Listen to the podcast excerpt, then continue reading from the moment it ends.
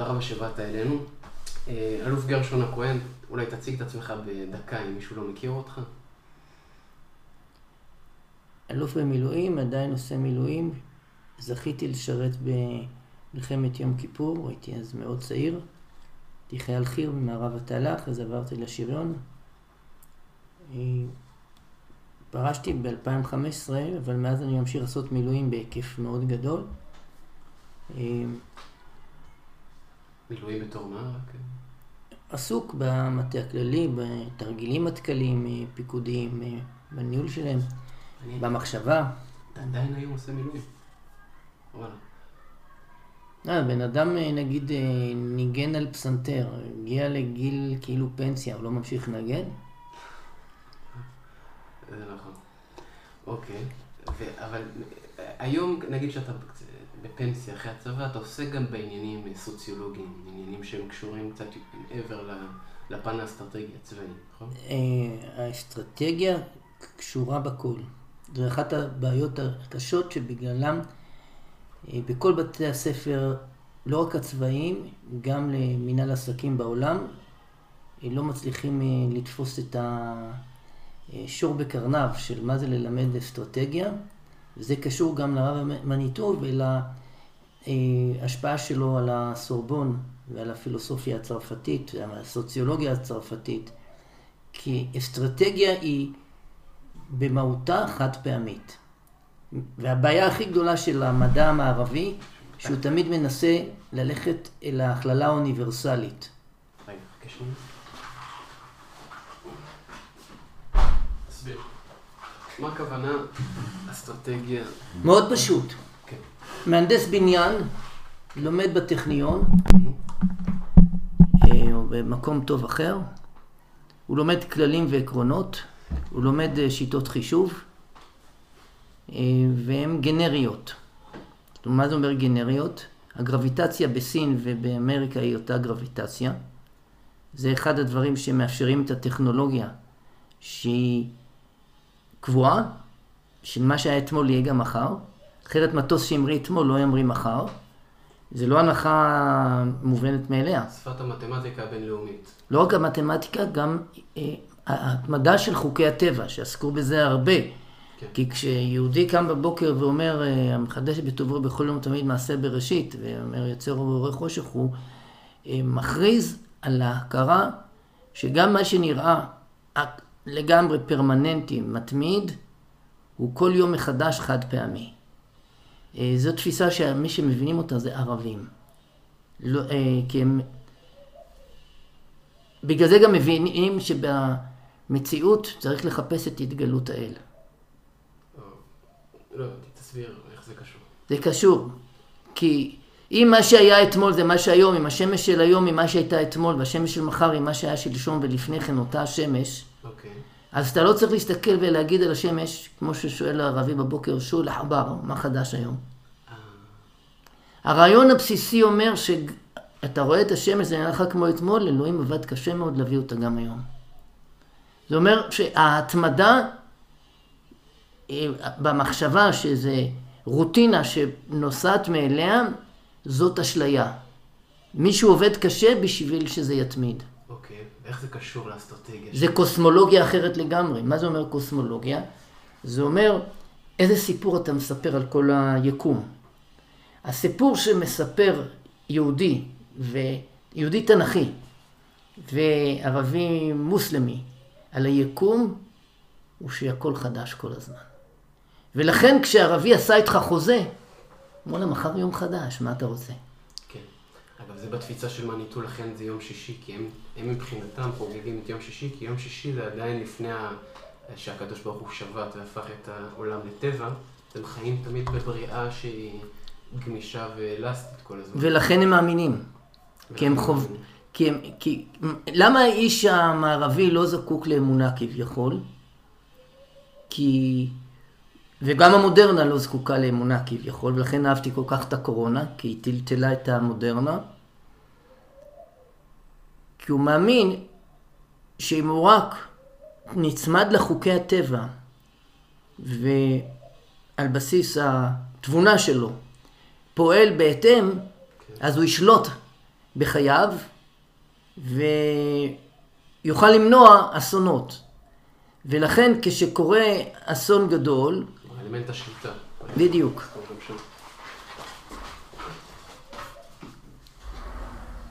אוקיי, שקורה אסון. אז מה החרדה הגדולה של אדם מודרני? איך זה קרה לנו? הוא מחפש את הרשלן. מחפש את האשם. את הרשע, הרשלן שלא בא בזמן לעבודה, אה, לא התריע בזמן. כן.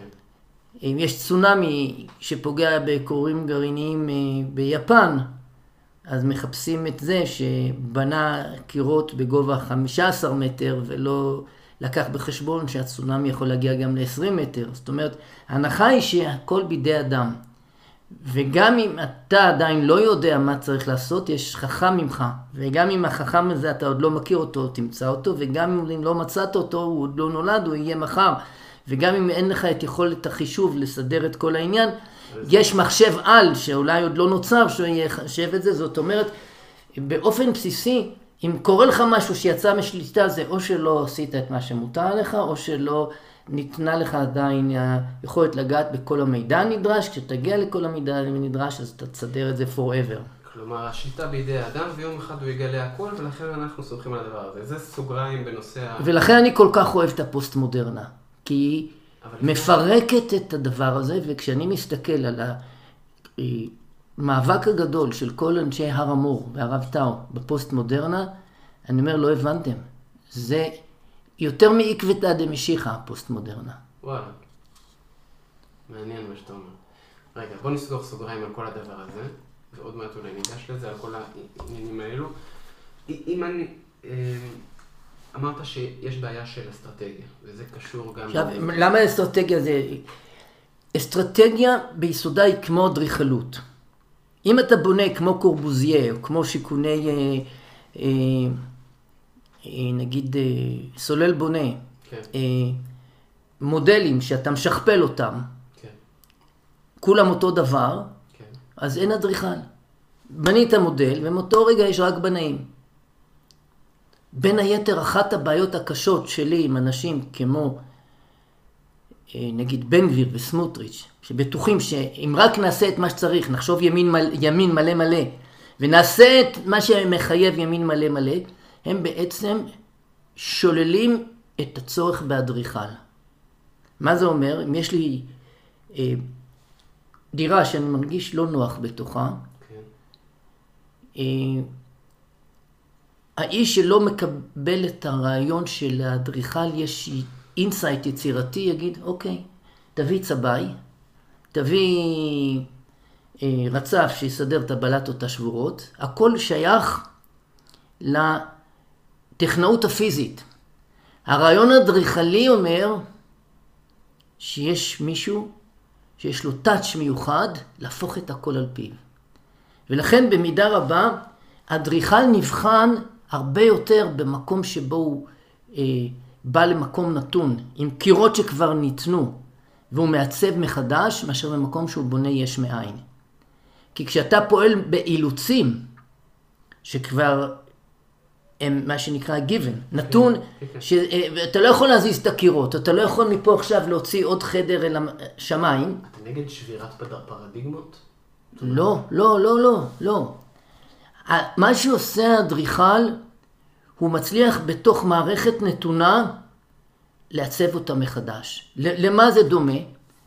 אני חוזר אל הדיון הגדול של טורנוס רופוס עם רבי עקיבא. מעשיו של מי גדולים יותר? מעשיו של בורא עולם או מעשיו של אדם? אוקיי. ואומר רבי עקיבא מעשיו של האדם. שואל אותו טורנוס רופוס, איך אפשר? הרי מה, אדם בורא שמיים וארץ, קדוש ברוך הוא בורא שמיים וארץ? אומר לו רבי עקיבא, ברית מילה.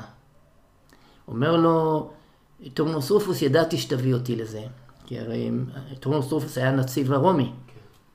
אז הוא אומר לו, בוא נלך למקום אחר, גלוסקאות. קדוש ברוך הוא בנה חיטה, זאת אומרת, יצר חיטה, ברא אותה, האדם יוצר גלוסקאות, עוגות. עכשיו, הרעיון של רבי עקיבא אומר, הקדוש ברוך הוא זקוק לאדם. כי האדם משפר את הבריאה. כי בלי האדם יהיה חיטה. הפרה אוכלת חיטה, היא לא חושבת לעשות מזה עוגה.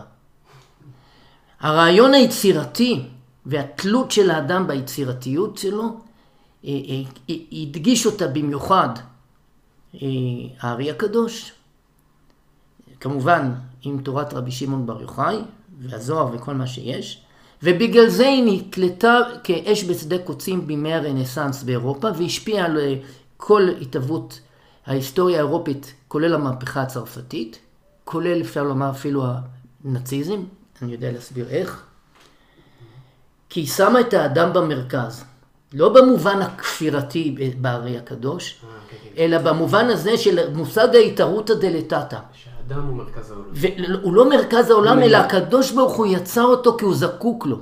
כי הוא מניע. כי הוא מניע את העולם. ניקח את זה במה ששמעתי מרבי חיים החלבן. שמעתי, אני, אני ההשכלה שלי היא השכלה אה, מפה ומשם, מרדיו, מעיתון, מדיבור עם אנשים, מדיבור עם ערבים, מהסתכלות על האדמה.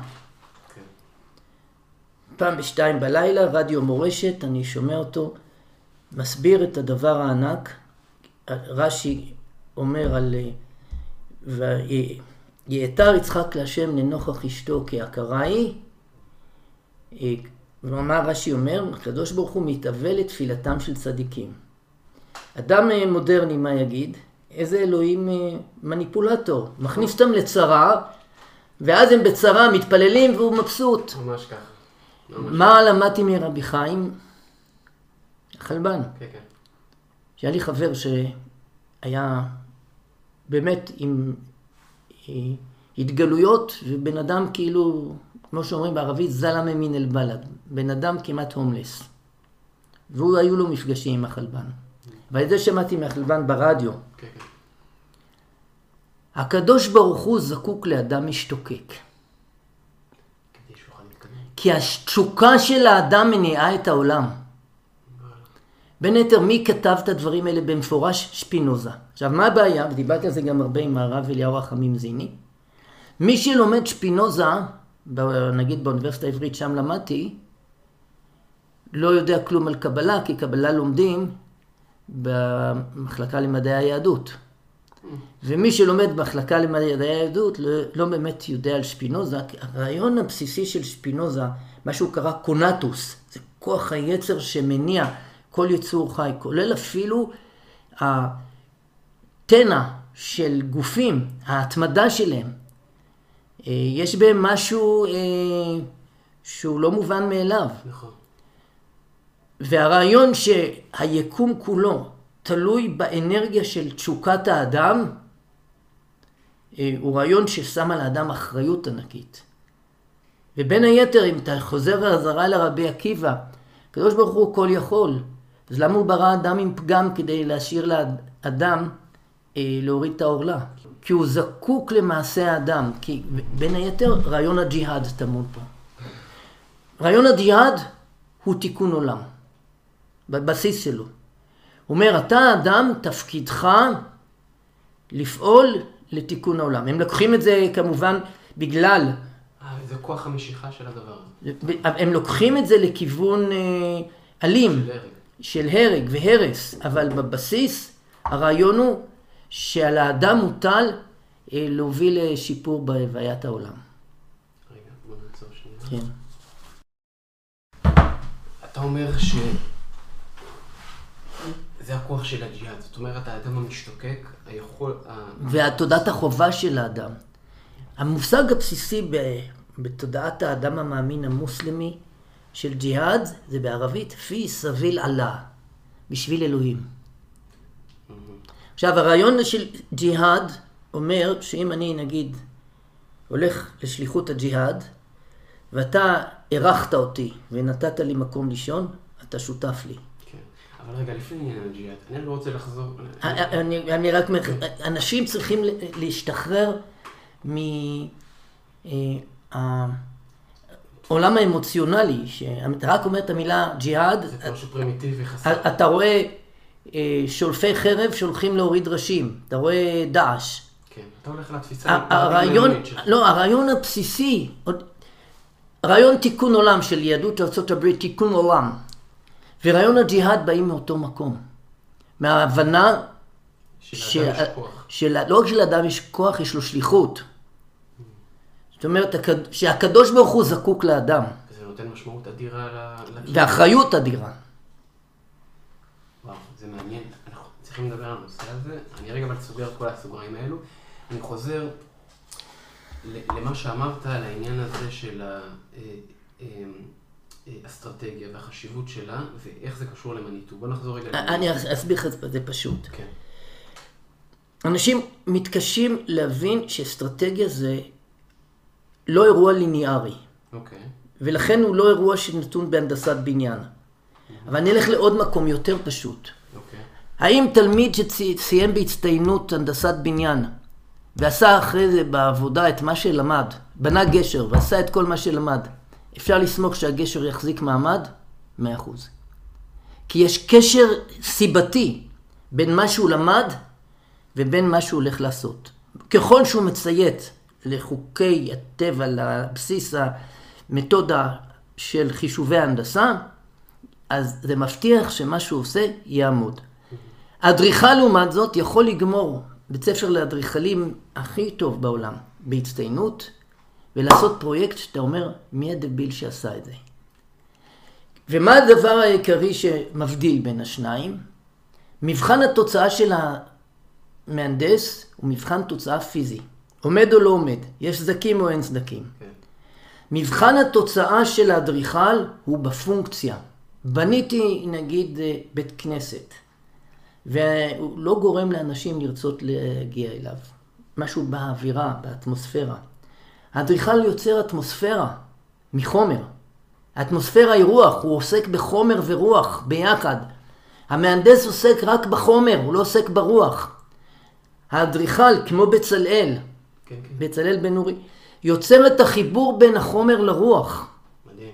ובהיבט הזה, אה, הוא יכול להיכשל. זאת אומרת, אחד שיש לו ניסיון, בנה כבר 100 גשרים בא- באמריקה, יש שם גשרים ענקיים, ובא לפה לבנות גשר קטן של 30 מטר, בטח שהוא יכול לעשות את זה טוב. אדריכל שעשה 100 פעמים דברים מופלאים, יכול לעשות משהו מופרך לחלוטין, כי אדריכלות יסודה בחד פעמיות, במיקום, בלוקאליות, במקום.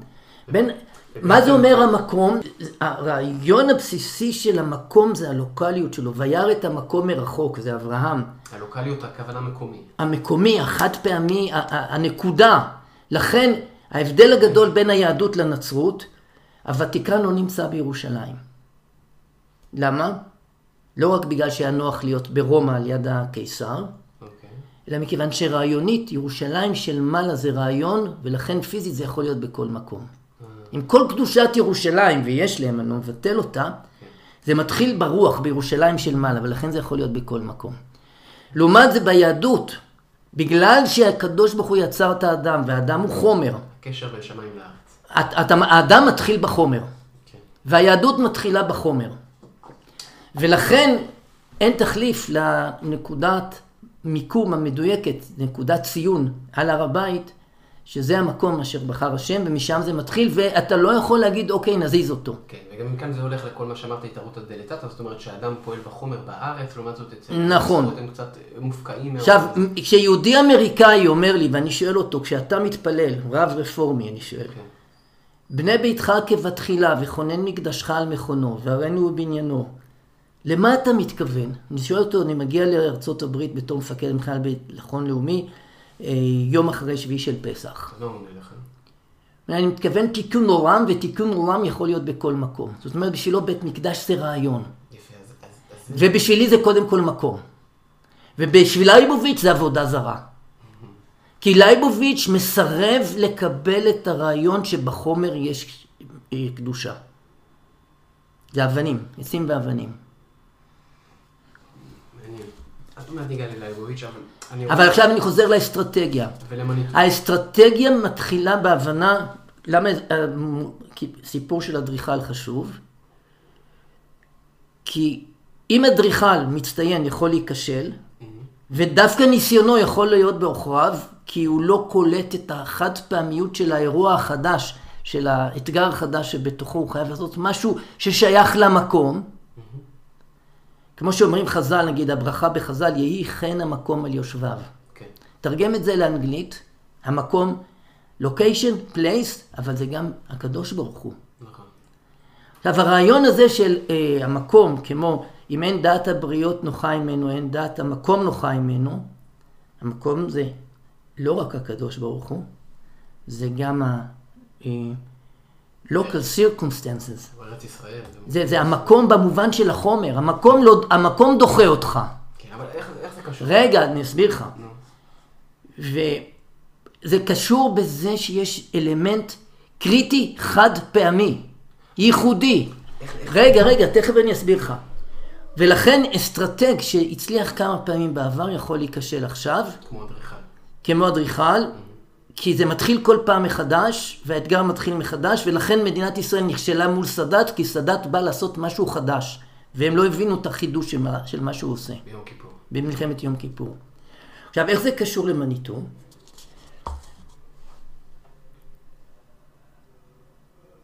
קודם כל, במורשת הצפון אפריקאית של יהודי צפון אפריקה, עם הקבלה שנמצאת בתוך ההלכה, כן. ספוגים. ועם ההבנה שבניגוד ליהדות האשכנזית, שהאייקון שלה זה הראש ישיבה, רב חיים מבריסק, האייקון של היהדות של צפון אפריקה, כולל רבי חיים בן עטר, שיוצא לגלות, כי יש לו בעיה עם הקהילה שלו, זה רב הקהילה. מה יש לרב הקהילה שאין אה, לראש הישיבה? אם אומר סולובייצ'יק, איש ההלכה ומתמטיקון, בשבילו שתיים ועוד שתיים זה תמיד ארבע. בתפיסה של האיש שמנהיג קהילה, שתיים ועוד שתיים זה לפעמים חמש, לפעמים שלוש, לפעמים גם ארבע, תלוי בהקשר. תסביר. ברגע שאתה כרב קהילה מבין שאם אתה לא כפוף להבנת ההקשר הקונקרטי, שהוא חד פעמי, הוא משתנה. לצביון האנושי. הצ- הבעיות האישיות של כל אדם, המקום שבו עומד כל אדם. אל תדון את חברך עד שתגיע למקומו. תחשוב שמקומו זה גם המקום שבו הוא אומר, כן. וגם האלוהים שלו. נכון, נכון. זאת אומרת, האלוהים שלו אולי זה לא אותו אלוהים שלך. למרות שאלוהים אחד. בין היתר זה חוזר אל הרעיון הבסיסי של רזה דה אחד. מה זה אומר רזה דה אחד? זה, זה גם ההבנ... האי הבנה של מה זה תורת הסוד. לא צריך לקרוא לה תורת הסוד, אלא תורת הרז. סוד זה סיקרט. סיקרט זה מה שאני יודע ולא סיפרתי לך, כי אני אסור לי לספר לך, אבל אני יודע, כן? רז זה מיסטרי. אני ואתה מסתכלים עליו, אני מספר לך כל מה שאני יודע, ועדיין אנחנו משתאים מול המסתורין. כן. זאת אומרת, רזה דה אחד אומר, אשכרה אתה רואה שניים, אתה רואה שלושה. לקבלה אין בעיה עם זה שאתה רואה שניים. לכן לרב מניטו אין בעיה עם זה שאני אומר, אני לא רואה אלוהים במציאות. יכול להכיל. הוא יכול להכיל את זה מכיוון שמה שיש זה לא דווקא מה שאתה רואה. כן, אתה רואה יותר מאחד. יש אלוהים שהוא, יש אה, מאפיינים של נוקבה, של אה, נקבה ויש זכר, זה אותו אל, יש מאפיינים של אה, אה, חסד ורחמים, ויש מצד שני דין וגבורה. אה, בגישה אפלטונית מערבית, זה לא יכול להיות אותו אחד, כי אז הוא בניגוד עניינים. אז איך מסדרים את זה בגישה מערבית אה, ארגונית? יש ראש ענף דין ורחמים בפמליה של מעלה. לא, הפוך, לא דין, יש ראש ענף חסד ורחמים, ראש ענף דין וגבורה, ואלוהים מעליהם עושה את השיווי משקל. כן? בתפיסה הקבלית, היהודית, התנ"כית, הקדוש ברוך הוא שניהם. הוא שניהם. ואז אתה שואל איך? הוא הרי בניגוד עניינים, זה לב העניין. אז אתה אומר פה שתי דברים. אחד, זה למה מניטו מצליח להכיל מציאויות שונות ובהכרח להתייחס לרבדים. גם כי הוא רב קהילה, גם כי הוא רב קהילה וגם כי הוא מקובל וגם כי הוא מקובל. ושניהם הולכים ביחד. בצפון אפריקה. ולא רק זה, אני אתן עוד דוגמה אחרת. אני רואה בפירוש אלשיך, יש במקרות גדולות גם קיצור, אלש- אה, קיצור פירוש אלשיך למשל המגילות. אוקיי. ואלשיך גם אה, פגש את הארי הקדוש, היה מתלמידיו בצפת. והוא כותב ככה, אני מצטט: הלילה בו נכנסה רות לגורן של בועז, מלמד שאין לך דבר שבקדושה שמביא תועלת, שאין בו יסוד של חטא. מילה מילה מה שאמרתי, כתוב. וואו. תשאל את רב חיים מבריסק, מי הרשה להיכנס לגורן בלילה? הוא יגיד, באמת אסור? תשאל את אלשיך או את הארי הקדוש מה הוא יגיד, זה אסור אבל הכרחי וזה מביא משיח. ההבנה שיראת אלוהים היא לא רק מה שהסדר ההלכתי, ואתה נדרש ליראת אלוהים בשביל גם לשבור את הכלים, כן. ואתה עושה את זה ביראת אלוהים ובענווה, זה דבר נורא מסוכן ליהדות הליטאית, וזה מה שתוקע אותם. שבתאי צבי. אני חושב ששבתאי צבי, אה, במידה מסוימת אפשר להסתכל בפרספקטיבה, הוא, הוא חלק מתהליך הגאולה. זה לא היה עד כדי כך... אה. אני אסביר לך איך. מה? רגע, אני אגיד לך מה. ברגע שאתה מסתכל על אה, תהליכים בפרספקטיבה ארוכה, אלף שנים בעיניך כיום אתמול, כן, כן? אז, ואתה מבין שהאירוע הזה אה, חולל תהליכים מאוד מאוד משמעותיים. הפרנקיסטים, היעקובינים, כל הדברים האלה שחוללו את המהפכה הצרפתית ועוד כל מיני דברים כאלה, אה, חוללו משהו, אתה רואה אותם בתור מחוללי המהפכה הצרפתית. אה, זה, זה לא אני אומר, זה חוקרים גדולים עסקו בזה, כמו טלמון, כמו אחרים. אבל, אבל תראה, אחד, היה לזה השפעות חיוביות, אבל נגיד מניטו מסביר שאחת מההשפעות השליליות של, ה, של ה- השבתאים זה שזה גרם ליהדות אשכנז להפסיק ללמוד קבלה. נפ- נפלא, נפלא מה שאתה אומר. זה, ההבדל. מה שהוא אומר, ולכן הם לא זיהו, עד הסוף, ולכן הם לא זיהו, הרי הקבלה עוזרת גם לזהות תהליכים היסטוריים שקורים במציאות, ולכן שבאו, התחיל משיח בן יוסף לפי המקורות, הם לא זיהו את זה, כי מבחינתם המשיחיות זה משהו שהוא ספוג במנטליות נוצרית, זאת אומרת איזשהו מישהו שיבוא באחרית הימים, מעולה. הם לא עלו לארץ. לא, לא, לא תמצא רב אחד. בכל רבני יהדות ערב, הספרדים, רגע, רק אציין, הספרדים הבינו את זה, כאילו, כן למדו קבלה, אז ברגע שהציונות התחילה, אמרו, כן, זה, זה מה שהחכינו לו, זה המשיח. לגמרי, אבל איך אומר למשל הרב עבדי, שהיהודי עיראקי שהגיע לירושלים והלך לעולמו ב-1915 ברעב של ירושלים בזמן מלחמת העולם הראשונה. שמעתי ממנו את האמירה, לא שאני בגלל זה, עוד פעם, שמעתי וקלטתי. וזה מתחבר גם למה שכותב מניטו על משה. והם לא שמעו אל משה מקוצר רוח ומעבודה קשה. מה אומר הרב עבדי? למשה לא רצו לשמוע, כי הם לא היו מוכנים לקבל שהקדוש ברוך הוא שולח להם מושיע שנראה כמו מצרי. הם רצו מישהו שנראה כמוהם, מישהו שנראה מתאים לציפיות שלהם. כמובן שהוא מדבר באנלוגיה להרצל, כן. של כל אלה שאמרו, לא יכול להיות שהמושיע נראה כמוהו. אה, יפה. עכשיו, זה מה שיכול להבין רב מקובל שמבין שהמציאות היא איננה הנדסית. שהיא איננה מתמטיקה. הרעיון שההלכה היא מתמטיקה הוא בין היתר גם יסוד הבעיות שלנו עם מערכת המשפט שמובלת כאן, מכיוון שהדבר העיקרי שמשותף בין אהרון ברק ובין היהדות החרדית הליטאית זה ההיצמדות לחוק ול... ול... ואי היכולת להחריג. היכולת להחריג, היכולת להבין שיש חוק, ואני דרו- נדרש לשופט ביכולת שלי להגיד, אוקיי, זה החוק ועכשיו עושים אחרת. כי הנסיבות האחרות, הרב מניטו דיבר הרבה על חוק, על צדק, על כל הדברים האלה. ויקוב הדין את זאת אומרת, אתה אומר ששניהם במובן מסוים מתייחסים אל החוק בתור איזה...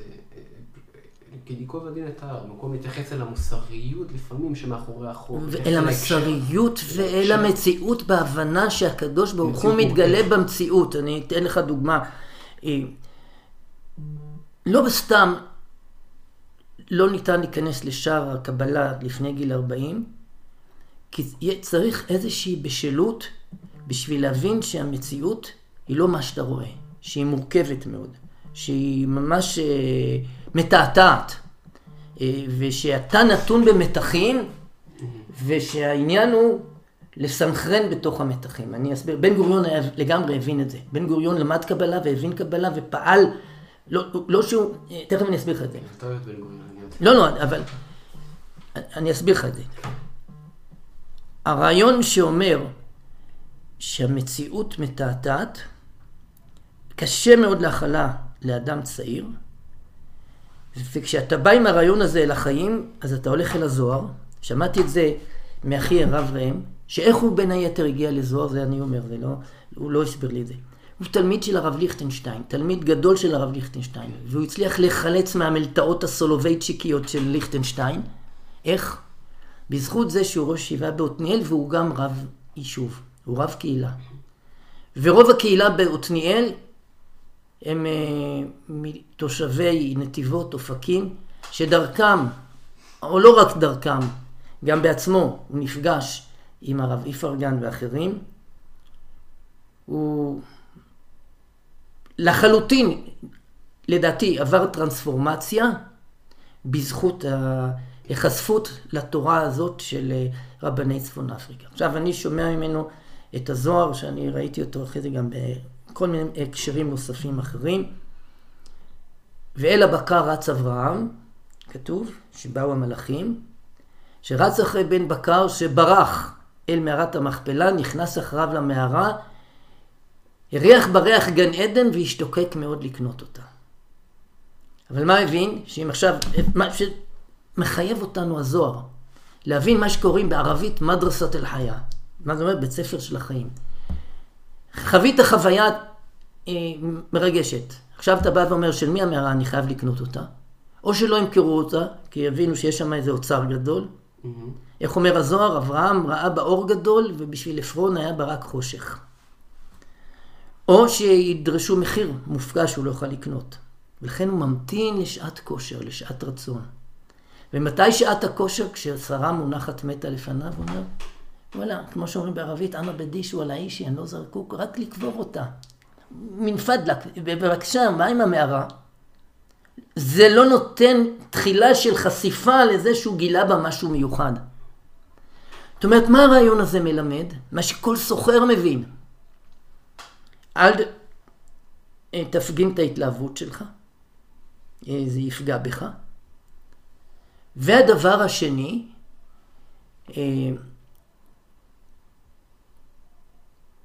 הסמוי מן העין הוא הדבר המוביל. כמו שאומרים, אין הברכה שורה אלא בדבר הסמוי מן העין, לא רק בגלל איזושהי מיסטיקה שאתה לא תספור את זה, את מה שיש לך וזה יתרבה מאליו. אלא שכשזה סמוי מן העין, זה מתחת לרדאר, זה לא מחולל התנגדויות. הרעיון של הסיטרא אחרא הוא רעיון עמוק בקבלה, ואני טוען שחוק התגוב, הפעולה והתגובה של ניוטון, אני לוחץ על השולחן הזה עכשיו, לחשוב שהשולחן מחזיר לי לחץ באותו כוח, למה מי הוא? מאיפה, אה, זה לא, אני לוחץ עליך, אתה מחזיר לי כוח, אתה בן אדם, אני מבין שאני מכאיב לך, אתה מכאיב לי בחזרה. אבל שהקיר יכול לעשות לי את זה בחזרה? שורשו ב... שורשו ברעיון שכשאתה, כל פעולה שאדם יוצר, מחוללת את כוחות ההתנגדות אליה. וזה מחזיר אותנו לאסטרטגיה. כן, אסטרטגיה קשורה בהבנה, ולכן סמוטריץ' לא הבין אסטרטגיה. ובן גביר לא מבין אסטרטגיה. כי כל מה שהם עשו מהרגע שהם זכו בבחירות, הם חוללו כוחות התנגדות אדירים. כי לא הולכים ישר. ופה בין היתר החרדים והאשכנזים לא הבינו את הרעיון של לא לעלות בחומה, וערפאת הבין אותו. הרעיון לא לעלות בחומה הוא לא ציווי. הם מעולם לא הבינו שזה עצה מעשית, נבונה, של איך מתנהלים בחיים. אז אתה בעצם, אם אני מחבר את... מה זה אומר לא לעלות בחומה? זאת אומרת, כשאתה חלש, ומולך חומה בצורה, אל תתנפץ. תחלחל בסדקים, תעקוף. אחרת אתה מחליק ונופל, מחליק ונופל ומתרסק. זאת אומרת, כשהחרדים אומרים לא לעלות בחומה, הם מיישמים לוגיקה נוצרית שאומרת, אחרית הימים זה באחריות האל, בינתיים אנחנו חיים את החיים של כאן ועכשיו, ויש הפרדה ביניהם. ההפרדות הן רעיון נוצרי. הרעיון של התערותא דלתתא אומר, תתחיל, אבל אתה לא מתחיל באופן שמתרסק. אתה מתחיל באופן שעושה משהו קטן שאתה יכול, והוא לכשעצמו אחרי זה משנה מציאות. זה, וזה השיעור הראשון באסטרטגיה. זה השיעור הראשון גם בשאלה איך רמי לוי נהיה מה שהוא נהיה אה, מבסטה בשוק מחנה יהודה, אין תוכנית עסקית איך אתה מגיע לוגית. כן, כן. לזה שיש לו חברת תעופה וישראל ויש לו כך וכך אה, רשתות וכולי. כי הוא אסטרטג. לא, כי, לא רק כי הוא אסטרטג, כי הוא מבין שאתה מתחיל, ומתוך מה שאתה עושה מתפתחת מציאות חדשה שבתוכה בהתהוות אתה מנתב את דרכך הלאה. כלומר, אתה אומר שאסטרטגיה במהותה... זה לא מתמטיקה. זה לא מתמטיקה, זה, זה חיבור. במקום, במקום להיות, להישאר באיזשהו ענן מופשט, אתה מחובר כל הזמן לחיים. ואתה במציאות. ואתה מסתכל, כמו שאברהם מסתכל במציאות. אתה רגיש לניואנסים. אבל רגע, אני רוצה לחזור שוב, בגלל שהשיחה שלנו במניטו, יום אחד אנחנו גם נדבר על הדברים האלו. אז זה הסיבה לפי דעתך להצלחה של מניטו, כי הוא- הכיל מספר רבדים שונים. עכשיו, אני רגע עוצר. רגע, אני חוזר אבל למניטו בסורבון ובסוציולוגיה וזה. כן. מה ההבדל הגדול שהביאו מניטו ודרידה, ל- שהוא גם, ז'אק דרידה הוא גם יהודי אלג'יראי, ועוד אחרים, כן. לסורבון? ההבנה העמוקה בין מדעי הטבע למדעי האדם. מדעי הטבע ביסודם מושתתים על היכולת להכללה, הם אוניברסליים. לכן הטכנולוגיה עובדת בסין ובאמריקה ובישראל. אני יכול... מדעי מדעי האדם הם ייחודיים, הם לוקאליים. הם, הם בחד פעמי.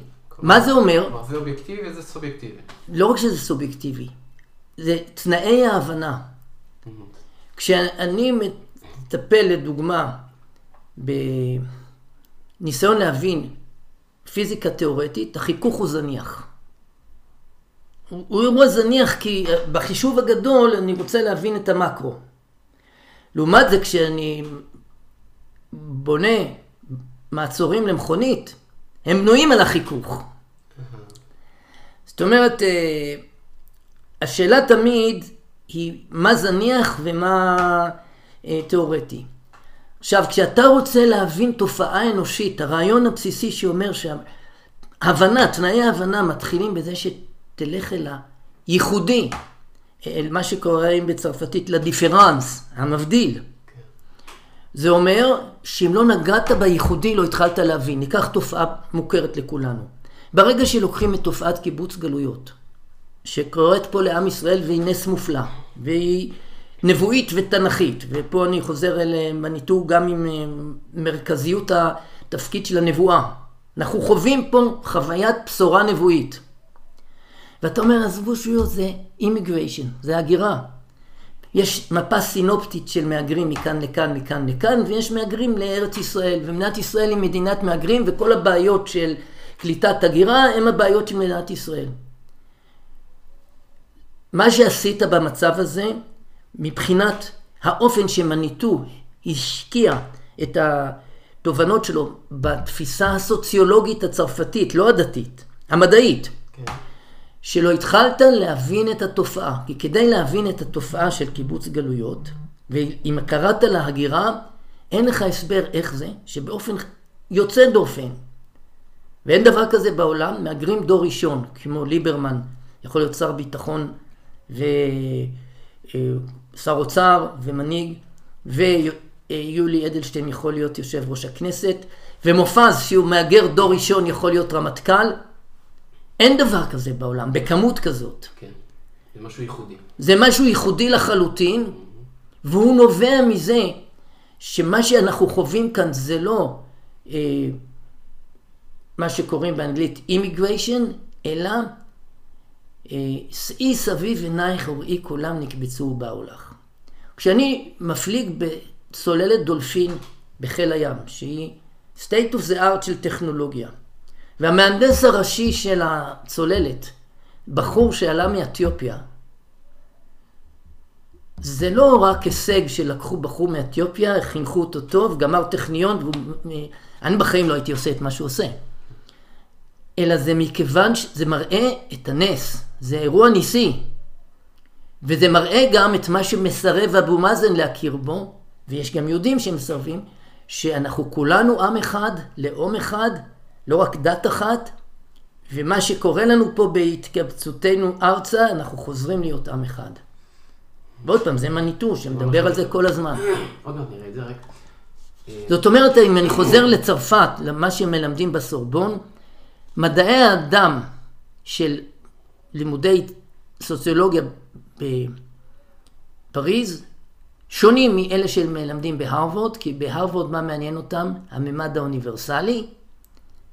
בפריז מה מעניין אותם? הייחודי. זו טוענה עמוקה על עצם תנאי ההבנה. שאם לא נגעת בייחודי, חד פעמי, המקומי, לא התחלת להבין. וזה משהו שהרבנים בארץ לא, לא, לא הגיעו אל הדבר הזה? אין להם שום תנאים להבין את זה, בין היתר, א', כי אין להם השכלה כללית, אין להם. ודבר שני, גם כשהם לומדים קבלה, הם לומדים את זה בחדר אחר מהחדר של ה...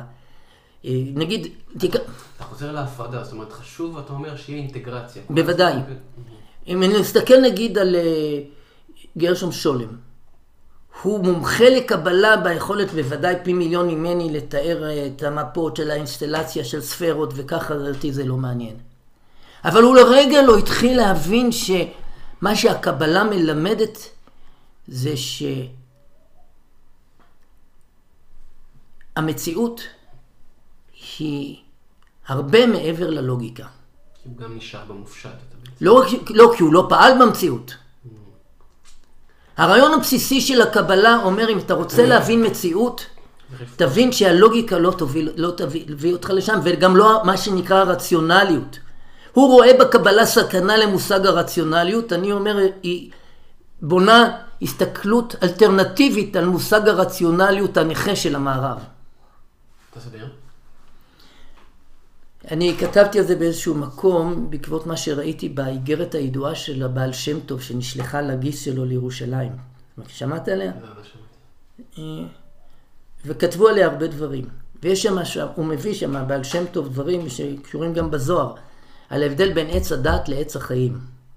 מה העונש של האדם שהוא אכל מעץ הדת, לפי מה שמביא הבעל שם טוב, שזה כמובן יסודות קבלים, זה תורת ה... שהוא הלך שבי אחרי המחשבה שהממשות יכולה להיתפס על ידי עץ הדת. על ידי התבונה.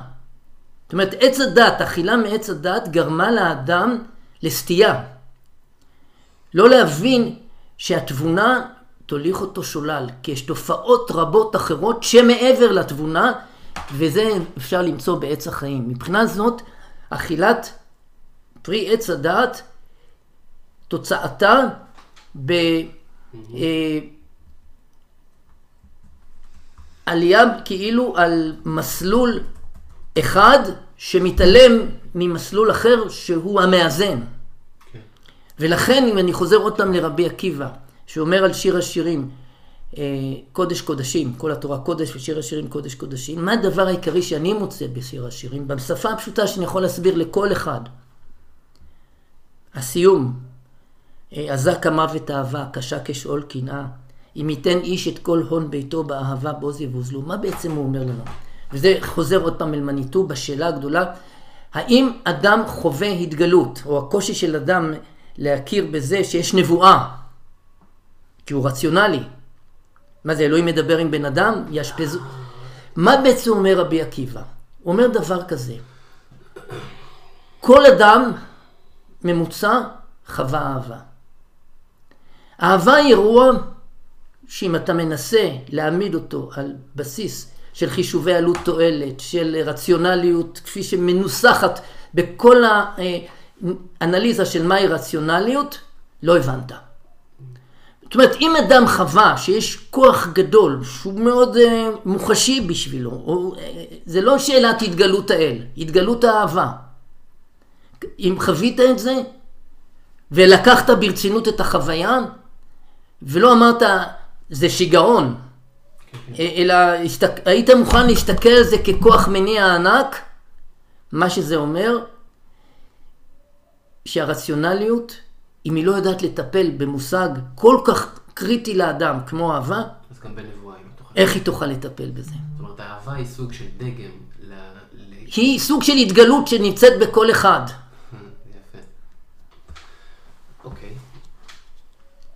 בוא רגע, אה, אני רוצה לשאול אותך בממד האישי. אתה עצמך, איך, איך הגעת בכלל לתורה של מניטו ואמרת, ואתה... אה, הכי פשוט, והכל במקרה. אוקיי, תספר. אה, סעדיה גורדצקי, אתה יודע מי זה? לא. הוא בחור שהבן שלי הכיר אותו, אבל במקרה הבן שלי הכיר אותו. זאת אומרת, אני הכרתי אותו מסיבה אחרת. אחרי זה הבנתי שהם ביחד. הוא, היה תל... הוא היה גדל בקהילה של הרב אליהו רחמים זיני בחיפה. Mm-hmm. הוא למד uh, באוניברסיטה, אולי הוא היה עתודאי, תקשורת או משהו כזה, והיה איש דובר צה"ל. נסעתי לתת הרצאה בבית השיטה, והוא התלווה אליי, כי בדרך כלל כאלוף מתלווה אליך מישהו לראות שלא תמעד, שלא זה, לדווח מה היה. אוקיי. לשמור עליך שלא תגיד מה שלא צריך. סוג של שוטר מלווה. קודם כל אני הייתי נורא עייף בדרך חזרה, נתתי לו לנהוג. הייתי בלי נהג. ודבר שני, בגלל שהוא תלמיד של אה, הרב אה, זיני, מתוך השיחה הוא הביא לי למחרת ספרים של אה, הרב מניטו. אז למה קראת? מה, מה, מה גרם לך להמשיך לקרוא? למה כל כך... זה, זה מסוג הדברים ש... תראה, זה, זה סיפור שאני לא יודע עד כמה הוא נכון, אוקיי. אבל הוא בשבילי מראה את התגלות הקדוש ברוך הוא בעולם. אני אספר לך את זה על הארי הקדוש, זה סיפור, אני לא... מי מראה? לא, אני אגיד לך, איך הארי הקדוש הגיע לזוהר?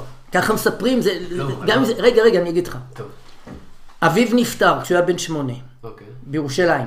כן. אימא שלו לקחה אותו לאלכסנדריה. כן. כי אחיה היה איש עם כסף, הוא היה מוכס כנראה בנמל, ושם הוא גדל והתחנך.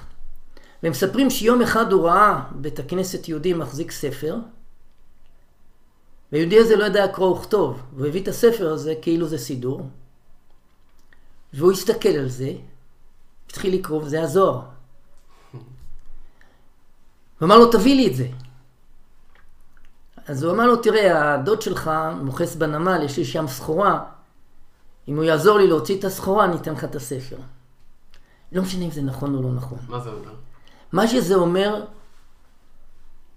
הדברים שאתה פוגש בחיים ומזמינים אותך אה, לפגוש אדם שהוא מורה דרך לחייך, לקרוא ספר שהוא חשוב לך, הם יד ההשגחה.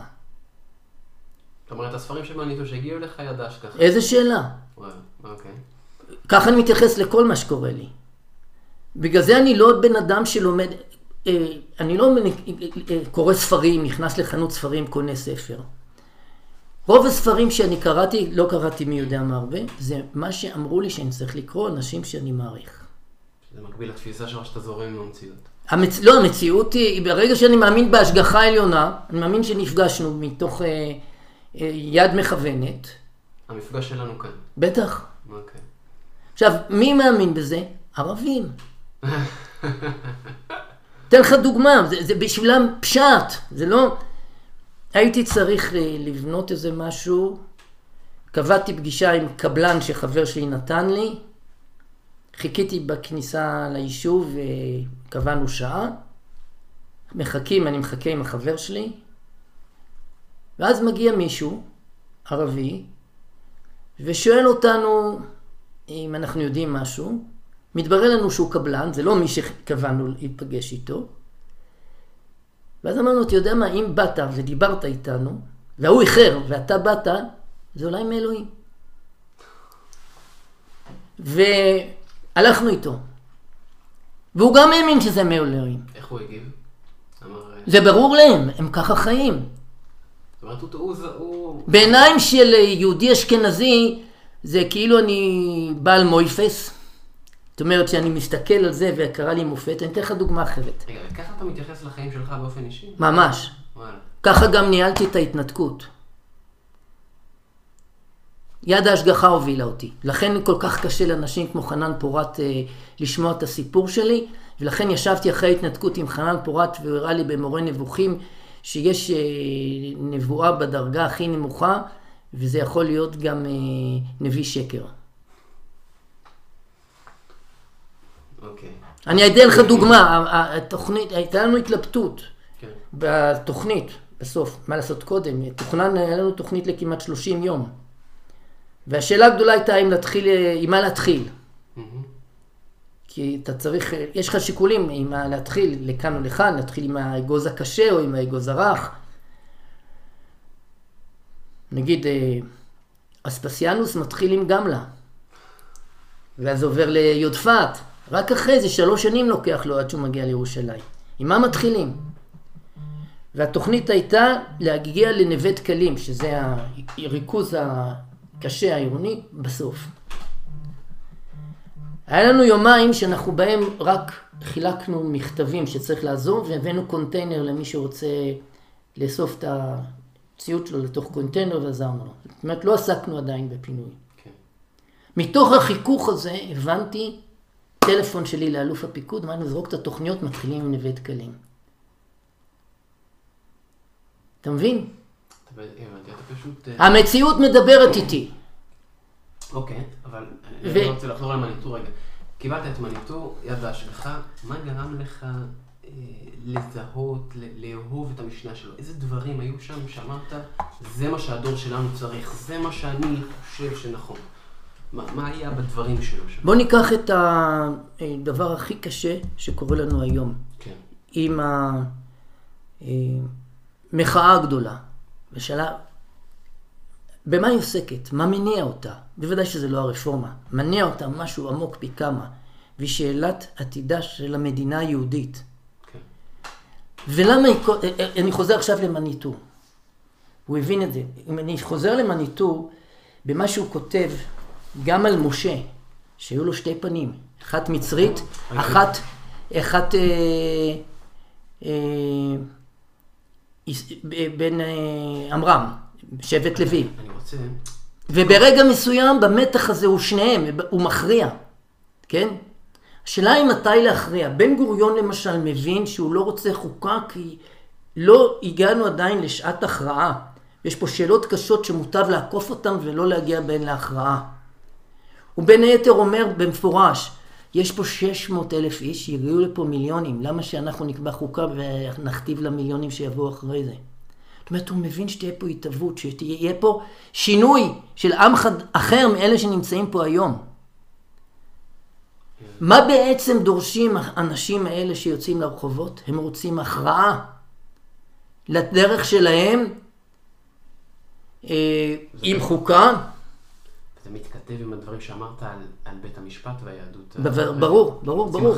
אתה יודע מה, אני אפילו הבאתי את הספר שלו, אני אקריא לך קטע שזה כל כך יפה.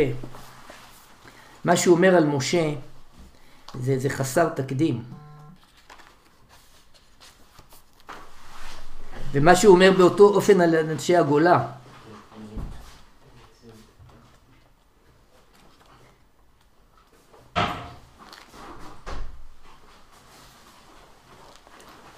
תראה, מצרי או עברי, פניו הכפולים של משה רבנו. אוקיי. זה, זה, זה טקסט אדיר. אה, והשאלה הגדולה שהוא מצליח לגעת בה, זה המועקה של כפל הזהויות. אני אקריא לך למשל. בבוא העת מגיע רגע, אם בהיסטוריה הכללית ואם בחייו של כל אחד ואחד מאיתנו, שבו לא ניתן עוד לשאת את כפל הזהות. רגע זה הוא רגע של הכרעה. הוא מדבר על המדרש, הוא אומר, המדרש מרחיק לכת, הוא מלמד שלפני הכרעתו, ההכרעה של משה. מהו? זה שהולך להחליף את פרעה, או זה שהולך לגאול את בני ישראל? זה שנשאר בתוך הארמון, או זה שהולך אל אחיו? היה משה אחראי מטעם פרעה על מחנות העבודה של העברים. זה מה שאומר המדרש. זאת אומרת, לפי מניתו הוא היה מנהל מחנה ריכוז. כן. שמחליט להושיע אותנו. ואז תראה איזה קטע נוסף, הוא אומר, יהודי הגלות עומדים כיום שוב בפני אותה הכרעה שבין מצרים לישראל, שהיא הדיון הפנימי בפרק הראשון של חיי משה. יהודי הגלות מצויים עדיין במצבו של משה שלא הכריע עדיין אם יהיה משה העברי או משה המצרי. ההבנה הזאת שאנחנו חיים בתודעה כפולה. בכפל זהויות. כן, בכפל זהויות. ולכן גם השם בסוד ההפכים. כל הרעיון הזה אה, הוא מוביל אה, גם למבט אחר לחלוטין על שאלה מהו אדם. ועוד פעם זה חוזר אל הסכסוך שלי עם לייבוביץ' ועם סולובייצ'יק. כי בעצם, מה, מה בעצם אומר לנו מניטו? מה שאומר לנו אה, אני לומד גם את תורת הרב גינזבורג באופן דומה. האדם איננו מערכת לוגית. ומה שאומרת לנו הקבלה זה שפמליה של מעלה והקדוש ברוך הוא אינה מערכת לוגית. במערכת לוגית אם יש לך סתירה, כן. המערכת קורסת. במחשב אם יש לך משהו שהוא באג, שמביא ל... לא, ליציאה מ-0 או 1, זה, זה תקוע. אין גם וגם. אני, אני רוצה רגע להראות לך, אמ, תראה את זה שנייה. אני רוצה לראות לך שני קטעים, ואז אני רוצה שתתייחס לזה אם אתה יכול. דרך אגב, הקשבתי למה ששלחת לי, ומאוד קשה להקשיב, זה לא, זה, ההקלטה לא מספיק חדה, צריך אה, ריכוז. אני הקשבתי וזה דברים גדולים מאוד. כן, בוא, בוא נעשה, זה די פשוט, זה באיכות טובה. רוצה רגע שתתייחס לזה, זה קצר. הקדוש ברוך הוא גזר, אני אוהב את ישראל. החטאים של ישראל אני מוחה, הזכויות לא. מי יכול לתפוס את זה? רק מי שמכיר בבורא עולם. מי שחושב שיש רק איזה מין חוק מוסרי, בלתי פרסונלי, כמו שהגויים חושבים, הם קוראים לזה לוגוס, כן? אז הוא לא מבין שהקדוש ברוך הוא זה מישהו, זה אבינו שבשמיים. רק היחס בין אב לבן יכול להסביר את זה. האב שוכח סוף סוף את חטא הבן ולא שוכח את זכויות הבן. החוק שוכח את הכל. אם שוכח, שוכח. אם לא שוכח, לא שוכח. אם זה חוק, אבודים. אם יש אב, זה משהו אחר. זהו. צריך להיות מאמין כדי להבין מה זה היחס בין ישראל לאביהם של השם. תפסתם את זה? ולדאבוני, אני יודע שיש הרבה משכילים שלא מסכימים אה, עם המדרשים, מכיוון שלא מכירים בריבונו של עולם. מכירים בחוק, בתורה כחוק, אבל לא בתורה כרצון הבורא. כי רצון הבורא, לא, לא יודעים מה זה. אם אתה אומר רצון הבורא, אז יש בורא, יש מי שנקרא, מישהו אין לו. שהוא כן מכירים, זה נקרא תורה אצלנו. תפסתם את זה? אבל זה תורה כדת של עובדי עבודה זרה. ההבדל שזה הדת האמיתית. אבל מכיוון שהתורה איננה דת, אלא תורה, סוף סוף אה, הם עוזבים גם את הדת שלהם. זה מה שקורה דרך ההיסטוריה. הבירור זה מי שמאמין בקדוש ברוך הוא. מי שמאמין בתורה זה לא, זה לא מספיק חזק. מי שלא מאמין בקדוש ברוך הוא, אף תורה שלו אינה תורה. תפסתם את זה? כן. והמצב, נאמר בחינוך היהודי עכשיו הוא חמור מאוד, כי הרוב חוזרים לדת ולא לאביהם של השמיים. שזה בגדול מה שאתה אומר, אומר אתה, אתה, אתה מדבר כל הזמן על הנקודה הזאת שאנחנו, שהבעיה של אנשים שהם תופסים, גם הדתיים וגם את זה, את המציאות כאיזה מין חוק כזה, ושוכחים. נפלא, אני אסביר לך את זה. למה, אני לא רוצה לדבר על שמות, אבל מה קרה לנו באירוע הזה של המחאה? כן. אני מסביר להם, מנסה להסביר להם. תבינו, קורה פה אירוע שבאנגלית נקרא unprecedented, זה אומר תקדימי. אין לו תקדים, מה זה אומר אירוע תקדימי? שאם אתה מנסה לפרש אותו בכלים מהעבר, לא התחלת להבין. זה חד פעמי וזה חדש. בין היתר גם על מיין uh, פוינט של מי שלומד התנהגות של מערכות ממשלתיות, מוסדיות, באסונות גדולים, כמו צ'רנוביל ברוסיה, כמו צונאמי בתאילנד, כמו רעידות אדמה ענקיות, הם כושלים, המערכות המוסדיות, כי הם באים עם הלקחים מהמקרה הקודם. שיש חידוש בזה? והם לא, והקיבעון שלהם לא, גורם להם לעשות את הדברים הלא נכונים. זאת אומרת, הדבר העיקרי שאתה צריך גם כאסטרטג זה להגיד, הלו, קורה פה משהו חדש. שאתה מוכן לחידושים שבמציאות. בוודאי, וזה אומר שהידע שלך יכשיל אותך אם אתה לא תגיד, אני מוכן לחשיבה מחדש, וגם למערכת מושגית חדשה שאני יוצר. זאת אומרת, מבחינה זאת אסטרטגיה מחויבת ליצירת מושגים חדשים. אם אני חוזר לדבריך, אתה חושב שהפתיחות של האנשים שמאמינים בהשגחה, הפתיחות הזאת עוזרת להיות מוכן? בוודאי, ומצד שני, אנשי ההלכה אין להם פתיחות, כי מה זה בשבילו עבודת אלוהים, כולל לייבוביץ', אוסף של פרוצדורות. זמן ציצית, מי שיתחיל, מי יבחין בין תכלת ללבן. זמן תפילין, זמן קריאת שמע, נטילת ידיים, רשימה של פרוצדורות, עשיתי את זה, בצ'קליסט אני עובד אלוהים. אבל צריך... התפיסה שלי אומרת, זה מונע מהם להסתכל בשמיים ולשאול את השאלה, אלוהים, מה אתה רוצה ממני עכשיו? קרה מה שקרה, אתה רוצה ממני משהו. זה מה שאומר רצון הבורא. נכון, יש רצון הבורא. אם זה רצון הבורא, זה אומר שאתה רוצה ממני משהו. אני אתן לך המון דוגמאות. אתן לך דוגמה מאחי. אשתו עובדת סוציאלית, הוא פקח ברשות שמורות הטבע. אוקיי. היא אומרת לו, תראה, יש זוג חברים, מתגרשים בצורה מאוד אה, לא נעימה. הוא לא מתייחס נכון לעניין, תנסה לדבר איתו. הוא אומר לה, איך אני אדבר איתו? אני לא רואה בכלל איך אני מתחיל. אה, מה הפוזיציה שאיתה אני מגיע בשביל לדבר איתו, מי אני? למחרת הוא עושה איזשהו סיור עבודה באזור בית ג'וברין, ועל דרך של nowhere, שולית, כן. הוא פוגש את הבחור הזה מטייל, עם עוד, אה, עם, עם הבת של אותו בחור. הוא אומר, אם אלוהים זימן אותנו כאן, זה אומר שהוא. שאני צריך לדבר איתו. זה סמל. זאת אומרת, הצורך לפרש את מה שקורה לך בעיני לייבוביץ' זה עבודה זרה. כי הוא לא נותן קרדיט למציאות. הרעיון שאתה, נשאל יותר מזה.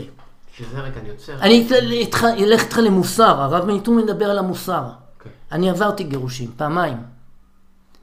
כשאתה מתגרש, מבחינה הלכתית, אין שאלה. יש פרוצדורה. מה אומרת התורה? היא לא אומרת לך באיזה תנאים ראוי לך להתגרש. היא אומרת, אם החלטת, זו הפרוצדורה. תעשה גט כזה וככה, ותממש את הכתובה. האם זה נכון? האם זה מוסרי? אדם יראה אלוהים, שואל את הקדוש ברוך הוא, מה נכון? מאיפה תדע? לכן רוב האנשים האשכנזים לא מבינים למה אנשים במצבים כאלה הולכים למישהו שהוא איש אלוהים. מה אומר שאול? אה, לא איש אלוהים הוא לא, בשולחן ערוך זה לא כתוב. לעומת זה, כשנערו של שאול הולך לחפש אתונות, אה, מה אומר לו הנער לשאול?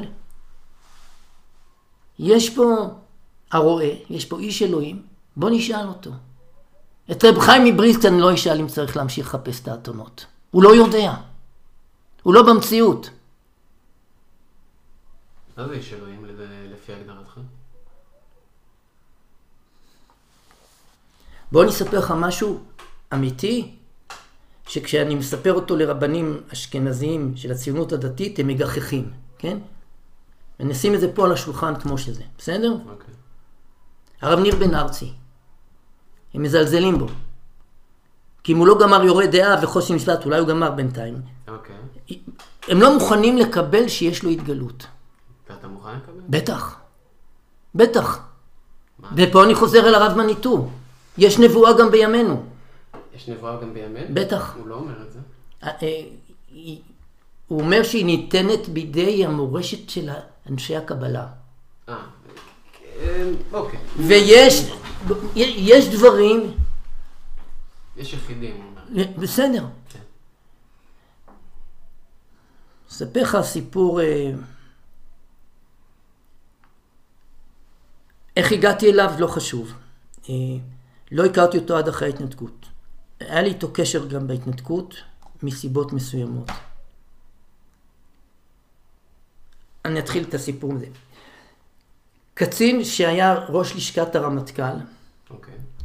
אמיר אביבי, שהיום מנכ"ל הביטחוניסטים, כשבוגי סיים, אז הוא נשאר בלי עבודה, הוא היה אצלי קודם באוגדה 36, הייתי מפקד שלו, היה מפקד גדוד ההנדסה. אז אני קורא לו, ואני אומר לו, תשמע, אתה עכשיו חסר עבודה, בוא ניפגש. קורא לו לרעיון, שנראה איך אני משלב אותו במשימה שיש לי בהתנתקות. אני פוגש אותו בערב באזור תל אביב, במחנה פום, הוא בא, אומר לי, תקרא, נותן לי מכתב.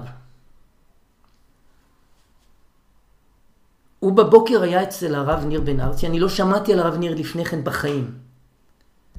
הוא בא בבו, באותו בוקר, הוא בא אל הרב ניר להתייעצות בעניין אישי. משהו כמו גירושים, דברים כאלה. והרב ניר אומר לו, אני יודע שבערב אתה נפגש עם גרשון הכהן, קח נייר, תכתוב מה שאני אומר לך. איך הוא ידע? לא יודע. ובנייר כתוב ככה, יבוא אליך אמיר, ואתה הולך לתת לו תפקיד, אל תיתן לו אף תפקיד. אבל הוא יהיה שם, והוא יהיה איש קשר שלי, והוא ינחה אותך מה לעשות. אומרת, הוא יהיה שם בלי תפקיד, ואם אני ארצה ממנו להעביר אליך, הוא יהיה איש קשר שלי. אוקיי. אמרתי, בסדר. עכשיו, בתוך התהליך הקשה על נווה דקלים, בא אליי אמיר ואומר לי, קיבלתי הוראה מהרב ניר, לך למשפחה של אה, משפחת בית הלחמי. משפחת בית הלחמי, היו שמה דוד מורנו, איש סיירת מטכ"ל, שגם אה, נפצע באירוע בח'אן יונס, הידוע. אחיו, עליו השלום, עמנואל מורנו. דוד נשוי לבת של אה, מנחם בית הלחמי. עוד שני בנים שגם היו לוחמים בסיירת גולן וככה. והאבא בבית חולים בקריסת מערכות חולי סרטן, ואבא אמר להם, אתם לא עוזבים עד שאני מגיע. אין מצב שאתם עוזבים, והמקרר מלא בבשר בשביל סעודת ההודיה, כי ההתנתקות תתבטל ויהיה סעודת הודיה. והם כולם בוכים ולא מוכנים לזוז. אה, אני שואל אותם, מה אתם רוצים שאני אעשה? אומרים לי, תביא לנו את אלוף הפיקוד. הבאתי את אלוף הפיקוד. דיבר איתם, ראה, זה היה דן הראל, שהם אגוז קשה, הם לא הולכים להתפנות. הלך לליאור לוטן, אלוף משנה ליאור לוטן, מפקד צוות המום המטכ"לי, ליאור לוטן, איש סיירת מטכ"ל, שנפצע גם בחילוץ של נחשון וקסמן. איש עם ניסיון גדול במום עם מחבלים. אומר לו, תפעיל עליהם נוהל מום. זה כמו שעושים על אה, מחבלים ב, עם, עם, עם עם בני ערובה. הלך דן הראל, ליאור אומר לי, אני לא מפעיל נוהל מום על אחים לנשק. הוא בסיירת מטכ"ל איתם. מה עושים? הם אומרים, תשארו. יום שישי כבר אין נפש חיה בנווה דקלים, רק המשפחה הזאת. אני בא אליהם, אני אומר להם, תקשיבו. אם שואלים אתכם למה אתם פה, אז אתם פה בשבילי. כי התחילו, היו הרבה אנשים שעזבו אה, והשאירו את הבית כמו שהוא, מאמונה. לא לקחו כלום. הגיעו שודדים. אמרו, אני בא לקחת את הדברים, בא עם משאית. ואז אמרנו להם, תראו, אתם, שיש לכם שני ילדים, אחים, בני 17-16, לפני גיוס, אתם יושבים בש"ג, המג"ד שאחראי, חוג'י בקוב היה מג"ד, מג"ד 17, אתם ת"פ שלו, אין משאית שנכנסת בלי שאתם מאשרים שהוא מהיישוב, ואתם רואים שהוא הולך לבית שלו. למה אתה מספר את הסיפור הזה? רגע, חכה. וככה הם נשארו. מתחילים כבר להרוס את הבתים, עבר מעל שבוע יותר, עשרה ימים. אני מחליט לראות מה עם משפחת בית הלחמי, תכף אין בתים כבר. אני מגיע, במקרה, לא תכננתי. ככה על, הצ... על הדרך. אני רואה אוטו על יד הבית, אני נכנס סעודה גדולה, האבא יושב בראש שולחן עם אינפוזיות, הגיע מבית חולים, והם אומרים לי בוא תשב תאכל. אמרתי לא, אני לא באתי לאכול, באתי להגיד לכם זהו גמרנו, צריך לקום ולצאת. והם מתחילים לבכות ולצעוק עליי. ואז הוא מקבל טלפון מהרב ניר. אבא, מנחם. והרב ניר אומר לו שים את הטלפון על השולחן ורמקול. והרב ניר אומר להם, אני יודע שאתם עכשיו בבית, וגרשון הכהן אומר לכם לקום ולעזוב, ואתם צועקים ובוכים. תודו לו שטיפל בכם בחסד ורחמים עד עכשיו, קומו ותעזבו בשמחה. סיפרתי את זה לראש החטיבה היהודית בשב"כ, אמר לי שלא תעיד לספר את זה, יגידו שאתה עוסק במיסטיקה. אמרתי לו, אבל זה מה שהיה. עכשיו, אני מאמין בזה, ואני לא אבל פרימיטיבי. זה חוויית חיים. מעניין. אוקיי. בסדר, אני צריך גם תכף לזוז. מתי אתה צריך לזוז? שלוש-ארבע דקות, בסדר. שלוש-ארבע עזוב, לא, לא נסיים את הדברים לא האלה. נסיים. אז אם אני מסכם את הדברים שלך עד כאן, אתה, זה- חוזר, יש פה איזשהו מין אה, תוכנית כזאת, כאילו, אני, איך, אתה חי. יש לך תפיסת חיים שלמה, שהיא היא, היא מחברת בין, בין שמיים לארץ, אני אקרא לזה. נכון, חומר ורוח. ואתה מאוד רגיש ואתה עם פתיחות למסרים, נגיד לי את זה ככה, שאתה מקבל מהמציאות שבשורשם זה מהבורא. זה נכון. ברור, ברור. בוא נפתח, אה, רגע, אני רק אסיים את זה, אני אשאל אני שאלה אגיד לך. אבל בעניין הזה אני סבתא מרוקאית. ואני אומר, זה- תראה, סבתא מרוקאית לא צריכה לקרוא את אה, איש האמונה של הרב סולובייצ'יק. אני טוען שאיש האמונה של הרב סולובייצ'יק לא מתחיל באמת להבין אמונה, כי אמונה מתממשת בחיים. כשסבתא מרוקאית עושה כביסה, אוקיי. היא הולכת לתלות אותה, מסתכלת על השמיים ורואה עננים אלוהים, אומרת, אלוהים בחייאת, עבדתי קשה, תחכה עם הגשם עד שתתייבש הכביסה. היא מדברת איתו, היא משפיעה עליו, הוא איתה. אבל מה האמונה, אתה עכשיו חי, מה האמונה שלך? איך אתה חי ביום-יום? אתה חי באמונה הזאת, אתה מיישם את הפרקטיקה הזאת גם בהלכה? מה, איך אתה חי מבחינה דתית, אני אקרא לזה ככה? אתה באופן אישי. ביראת אלוהים. שמה זה אומר? זה אומר שלדוגמה, מצווה לא להלין שכר, אם העסקתי פועל דרוזי בבית שלי בנמרוד, כן. אני אדאג לשלם לו, בערבית אומרים, תשלם לפועל מיידית, לפני שמתייבשת אה, טיפת הזיעה שלו מהפנים. אני יכול לנסוע עכשיו ארבע שעות בשביל לשלם לו באותו יום. עכשיו, אני לא ראיתי משפחה דתייה אה, שיגידו לה לבן שלה שלא משלם בזמן לעובדים, שהיא תשב שבעה. אני ראיתי הרבה משפחות שאומרים להם שהבן שלהם מתחיל לנסוע בשבת וחרב עליהם עולמם. זאת מצווה וזאת מצווה. ואם תשאל אותי למה אני מקפיד על הדבר הזה, זה לא בגלל שאני בחור טוב, בגלל שאני ירא אלוהים. מה זה אומר? מה זה אומר ירא אלוהים? כן. מוסר בסיסי. מוסר בסיסי של כל מי שאין דעת הבריות נוחה ממנו, אין דעת המקום נוחה ממנו. ו- ודברים שהם לאו דווקא בגדר מוסר שבת, נגיד, אתה, זה משהו שאתה שומע? משתדל. משתדל. זאת אומרת, אתה מתייחס אל המצוות קצת כמו אצל הספרדים. אני ספרדי, בוודאי, ולכן אני מערב הניתור. תראה. לא, לא, כי אצל אשכנזי זה all out. אני בינוני. נגיד, למה הרב עמר היה נגד סגירת אה, כביש בר אילן בשבת? הוא אמר, אצלי מתפלל יהודי. גומר תפילת ליל שבת, נוסע באוטו לאימא שלו בגבעה הצרפתית, עושה איתה קידוש, אוכל איתה ארוחת ליל שבת. סגרו את הכביש, איך ייסע? רב אשכנזי לא יכול לקבל חשיבה כזאת, כי הוא לא רואה את המציאות. עכשיו, מה אני עושה? אני אומר, מה, למה יהודי אשכנזי צריך רפורמה? כי הוא מתמטיקאי, כי הוא לא יכול לסבול אי קוהרנטיות. הוא מצטיין. זאת אומרת, אם הוא נוסע בשבת לבית כנסת, וזה בניגוד להלכה, אז זה disaster. אז הוא צריך רב שעושה לו שינוי בהלכה. מה אני אומר, אלוהים? אני מאמין שצריך לא לנסוע, זה ההלכה. אבל נסעתי לבקר חולה, ונסעתי לאבא שלי, ונסעתי לבית כנסת, לא, לא, לא משנה. כן. תתחשבן, אני בינוני, אני לא מצטיין. אני חי עם אה, אי שלמות. בהקשר הזה אליעזר שרקי, אחד מגדולי התלמידים של מניטו, סיפר שבאלג'יר היו יהודים שחיללו שבת, אבל עדיין היו קשורים לקהילה. הרבנים, בשביל להחזיר, להחזיק אותם, היו עושים מניין בשבת, בשש בבוקר. אחרי זה הם היו הולכים לעבודה, והרבנים השתמשו נכון, במניין הזה כדי... אבל זה בדיוק העניין של רב קהילה. כן. ולכן מספר לי הרב אליהו רחמים זיני, שכשהוא מגיע לארץ, זה שואל אותו רב אברום שפירא, תגיד, דיני שחיטה אתה יודע? אומר, איזה שאלה, אני בגיל שש, אבא שלי שהיה רב הקהילה באורון, היה לוקח אותי לבית המטבחיים, אומר לי, תשגיח פה, תשגיח פה, לוקח אותי לבתי תמחוי, לבתי אלמנות ויתומים. בזה זה מתחיל. מהמציאות. שאלה אחרונה, אתה הרי אסטרטג... כל השעה הזאת דיברנו על ענייני רוח, ונקרא לזה אה, דת ותורה ונבואה, דברים כאלו. אתה בסוף אסטרטג צבאי. מה... איך אתה מצליח לחבר בין העולמות האלו? ולמה... וזו שאלה ראשונה, והאם זה חשוב, אה, הנוכחות הרוחנית הזאת, המצ... התודעה הרוחנית הזאת, לאיש צבא ש... כן, כן, אני אגיד לך, זאת כן. שאלה שנתנסה אולי עוד פעם, אבל אני אגיד לך. כתוב כך, שיר המעלות לשלמה. אם השם לא ישמור איש, אה, לא ישמור עיר, שב שקד שומר.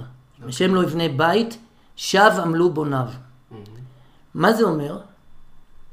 נלך אל הבית, זה חוזר אל האדריכלות. כן. החרדה של המהנדס זה שהוא יבנה בית והבית ייפול. החרדה של האדריכל זה שהבית עומד, אבל הוא מתגלה כפרויקט שווא, שלא מצליח לה, להביא את התוצאה המקווה. לא מושך את האנשים, לא נותן להם את האווירה המתאימה. כן. זה רק ברכת שמיים. ואותו דבר, גם, מה כתוב? אם השם לא ישמור עיר, שב שקד שומר. השומר שקד. הוא בא בזמן לשמירה, הוא לא יתרשל. אבל זה מתגלה כלא מביא את התוצאה המקווה. איך זה עונה לשאלה? כי יש משהו שהוא מעבר לאוסף הפעולות שאתה עושה, ואסטרטג חייב להבין שיש פה משהו בחד פעמיות היצירתית שהוא תלוי אה, מלא מלא בברכת שמיים ובהשראה. אני אלך למקום אחר עוד יותר פשוט. תן לי, תן לי דוגמה מהצבא. משהו ש... איך בצבא זה הופיע? איך ראית את זה שזה הופיע בצבא? לא בהתנתקות. משהו בפעולה צבאית. למשל, מה? התפיסה הזאת שאתה מדבר עליה. משהו שקרה לך, שהיציאה הזאת, והזום אאוט הזה.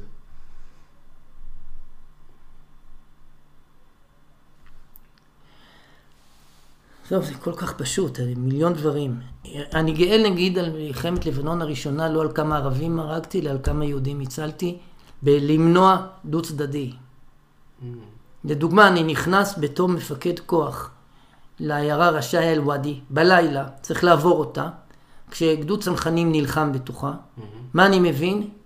שהאיום העיקרי שלי זה דו צדדי. לילה חושך, אלה יורים, אנחנו נוסעים. לפני שאני נכנס, אני מעביר את כל הכלים, אחד אחד, אני מעביר את כולם, 40 כלים לרשת פלוגתית אחת של פלוגת החרמש. ופתאום אה, קורה איזה משהו, נראה כאילו ירו עלינו, הם משיבים אש בענק, 40 כלים, ומכיוון שכולם על רשת אחת, וברור לי שזה כוחותינו, לא ברור, אבל אני צועק חדל, ועוצר את זה. איך זה קשור לשאלה? ה insight שאומר לך שזה החרדה העיקרית, זה לא manual. זה, זאת אומרת, זה, זה איזשהו משהו ש, שפתאום ברור לך, סוג של בהירות. שאתה אומר, זה זה. שים, והמון המון כישלונות נובעים מסוג של מחסום באי יכולת לראות את המציאות. אני חייב לזוז. כן, כן, או, זה מרתק מה שאתה אומר. בעצם זה גורם לך להתחדשות מתמדת של המחשבה. אומרת, המחשבה שלך היא, היא מאוד אלסטית, היא מאוד גמישה. בטח. היא כל הזמן פתוחה. לא שלא נכשלתי, אבל... אבל זה מה שמאפשר לך, אולי זה גם